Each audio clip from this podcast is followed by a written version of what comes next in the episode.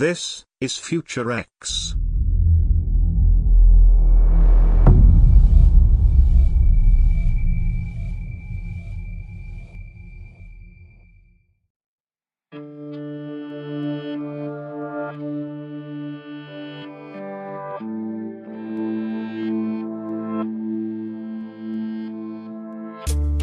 Hey, it's Joe Hobbs. This is the future of activism. Nivi Achanta is the founder and CEO of Soapbox Project. It's a website that she created with design director Malena Hansen to bridge the gap between the troubling information we see in the news and social impact. She's going to tell us how she has taken some of her in real life activism online into the website and an email newsletter. Nivi, welcome to the show. Hey, Joe. Thanks so much for having me. So let's just dive right into it. How did you get started with the Soapbox project, or even just in general, how did you get started? I'll start with the second part of your question. How did I get started in general? Something that was really transformational for me is I I grew up in like a little privileged bubble of Silicon Valley. Um, not sure how you're familiar how familiar you are with that landscape, but I like grew up surrounded by tech companies. I went to a really good public school.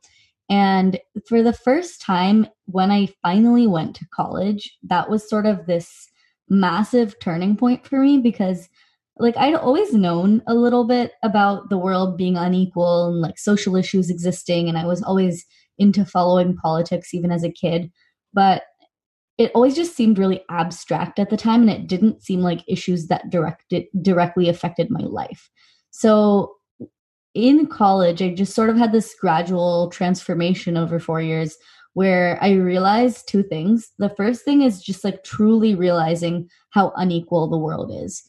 So, for example, I mentioned I went to a really good public school. I just thought it was a little better than average. I didn't know that average was like a million miles away or like down below from where we were.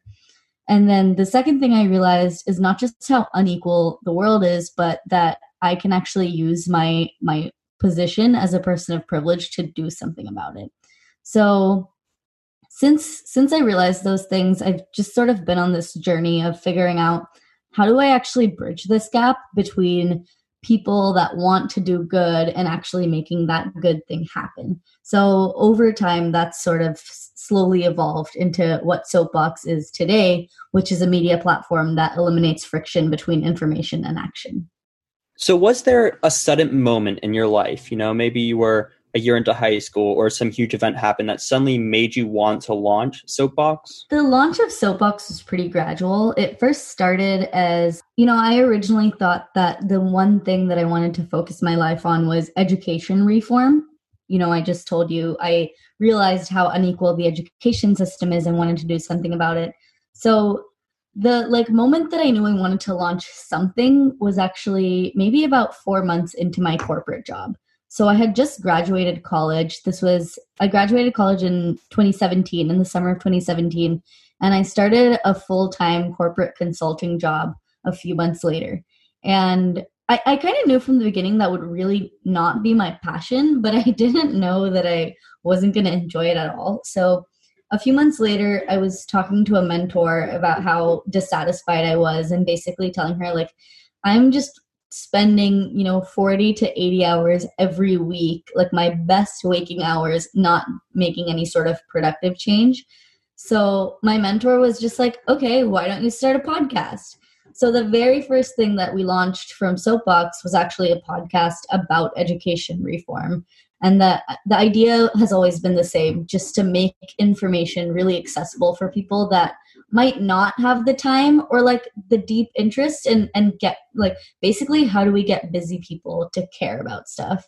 So i think what what just really caused me to hit the launch button was my mentor being like why you know just make something happen while you're still figuring it out and then hearing like really positive feedback from other people so what was that um first podcast episode if you remember it all? And if you don't, it's totally okay. But if you do remember it, what was it on? Yeah, so what was it? Oh, I remember. So the the podcast name is Get Schooled and it still exists. Like we did a, a quarantine special for it, but I haven't really been putting that much time into it. But it was a monthly podcast that launched in September 2018. And the very first episode that we did was called Horror Stories from First Year Teachers. So it basically was like me talking to one of my best friends who's a teacher in LA. And it's actually probably one of my favorite podcast episodes. I don't think it, the content is super informational, but we wanted to figure out how to launch something that will get people to recognize that this is like a serious issue and something that they need to care about. And we kind of thought that the best way to do that was through a combination of humor and personal storytelling. So the rest of the episodes have been a little more like fact based, but we just wanted to kick it off with something really light and really fun. And so it was just a whole bunch of teachers, including my best friend, talking about really wild things that happened to them their first year of teaching.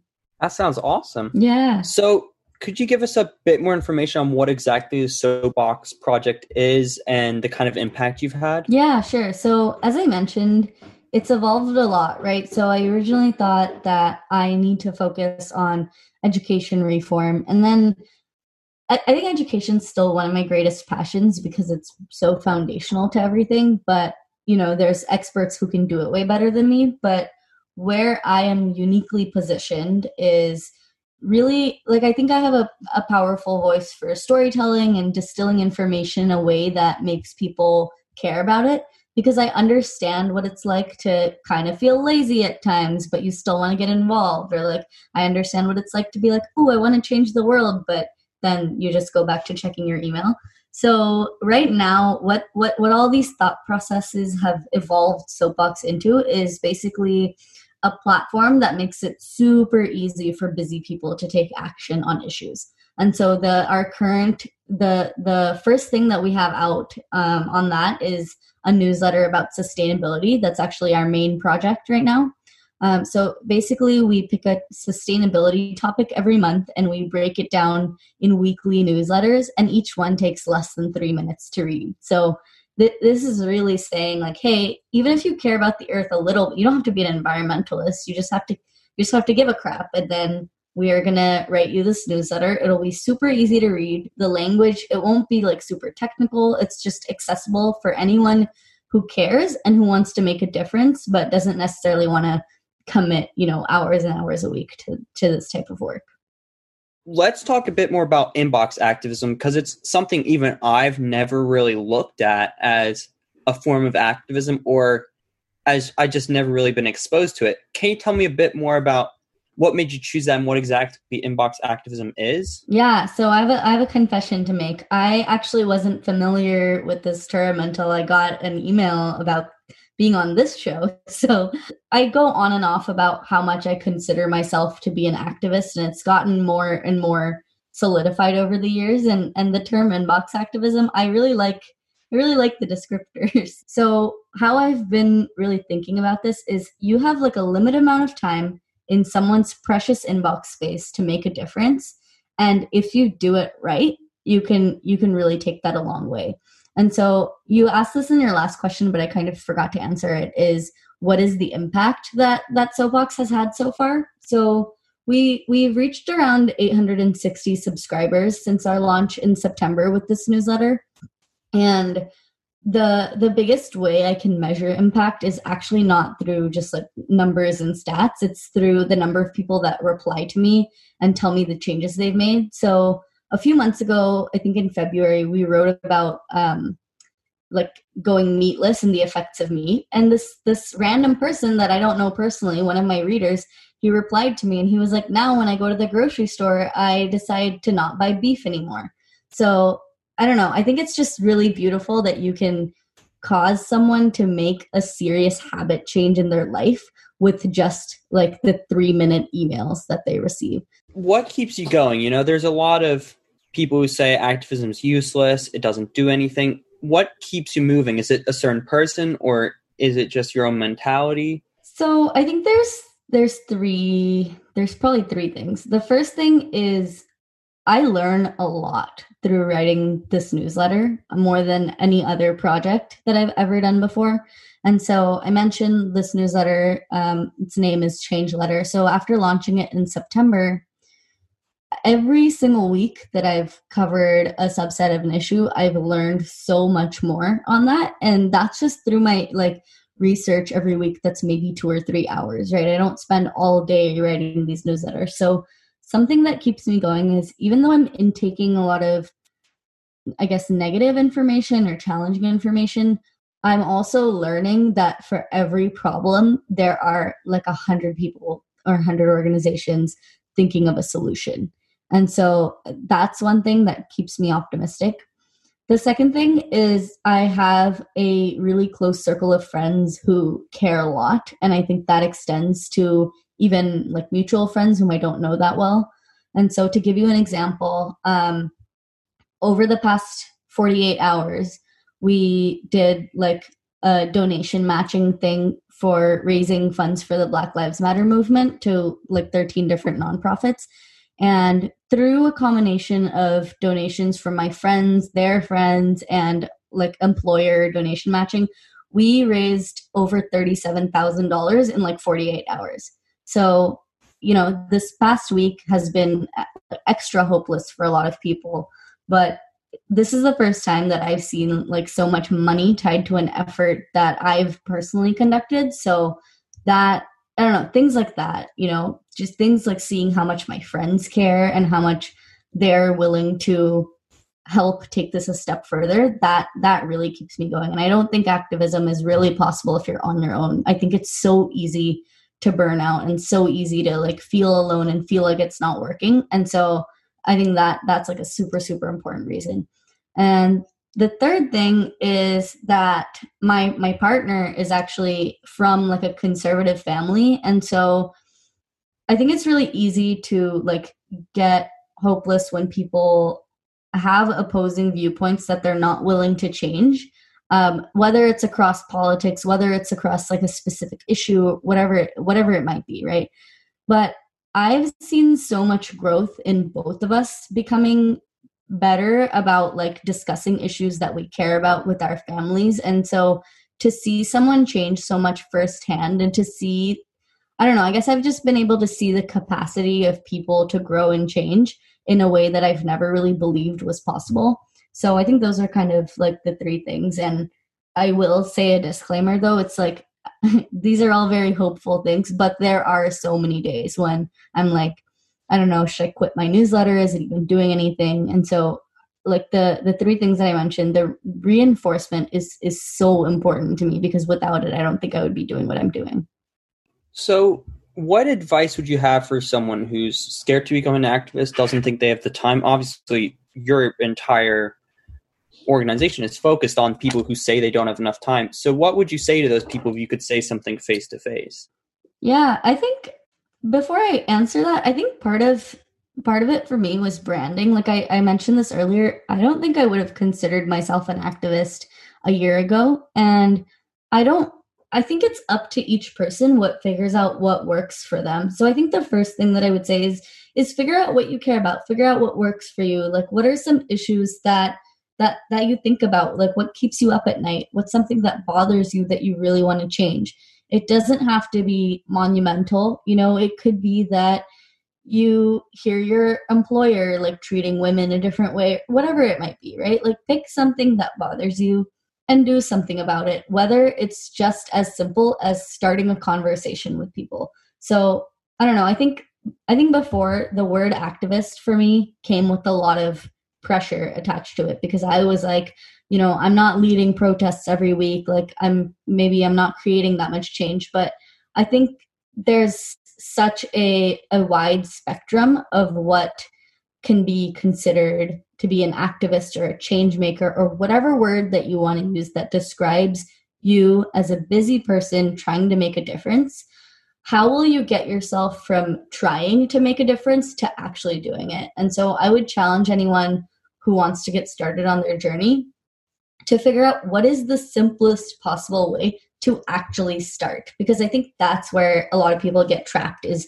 they get so hung up. So like let's say i care about let's just say i care about like the future of food and ending food waste i think it's really easy to like stay up for months being like oh i want to impl- impact like a million people and change the world but i think the the only way to get started quickly and learn is to just start today. So like if anyone's listening to this and there's an issue you care about, just Google it, learn a little more, talk to your friends and family, and from there, new ideas are going to form in your head all the time.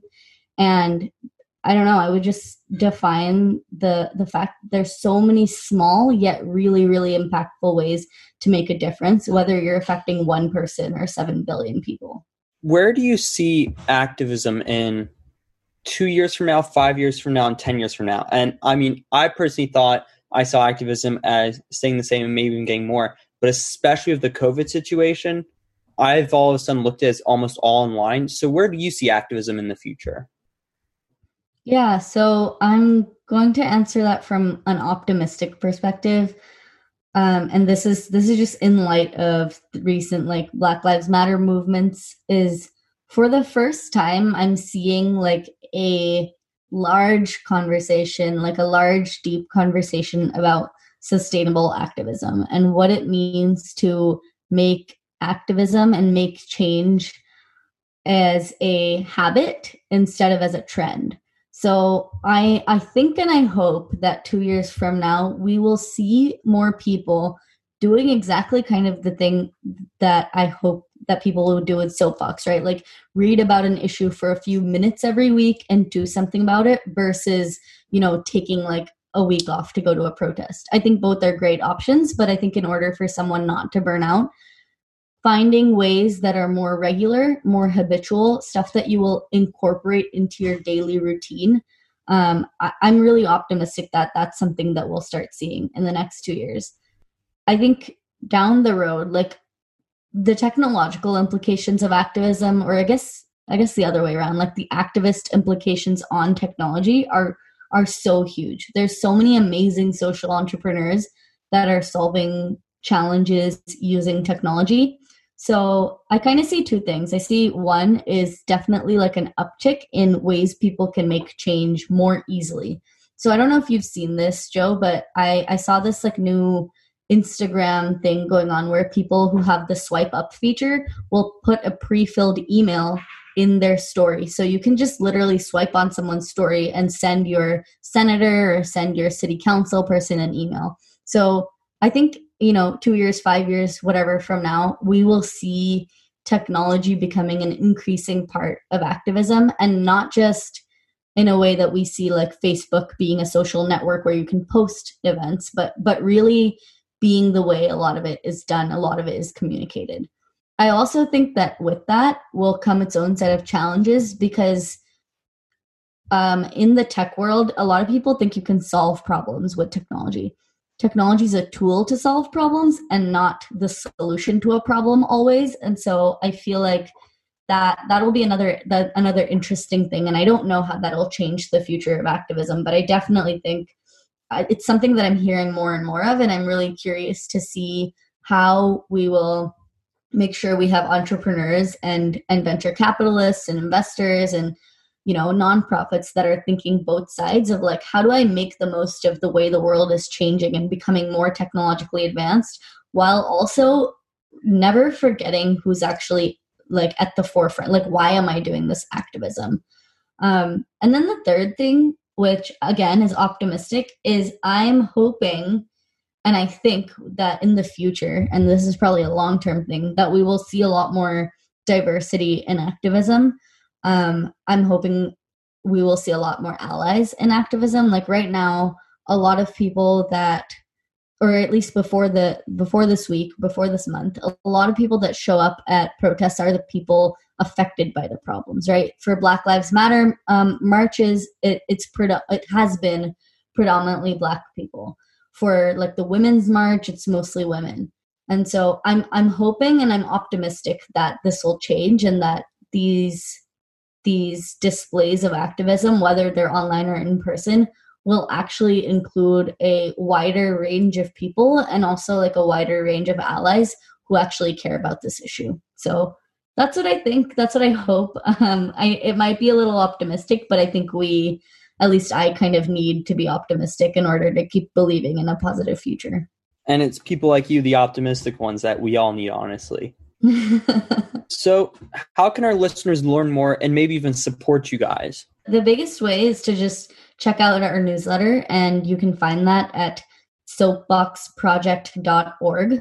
And so that website has like everything about what we're about and has a link to our newsletter. And so, really, the biggest way is if you care about any issue, especially if you care about the environment, subscribe to the newsletter. It's it's like literally in my mind it's literally the bare minimum that you can do to to make a difference right? Like it's demanding so little of your time and answering questions like what can i do about this problem? So i would just recommend anyone who who wants to do something about a social issue check it out. And then while you're on our website there's places that you can contact us and so right now i mentioned we're writing about just environment but the goal in the future is to really become a one-stop shop for people to easily take action on issues so if you're really passionate about getting involved and if you're really passionate about this idea of you know like bite-sized social change and you want to help us cover an issue that we're not already covering, just check us out at soapboxproject.org and let me know. I'm always, always, always willing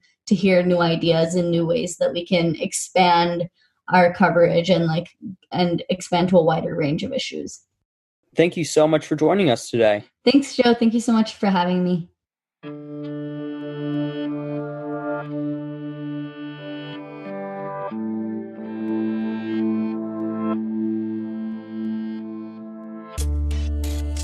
Listen to the Future of Activism on Apple Podcasts, Google Podcasts, Spotify, or wherever you get your podcasts.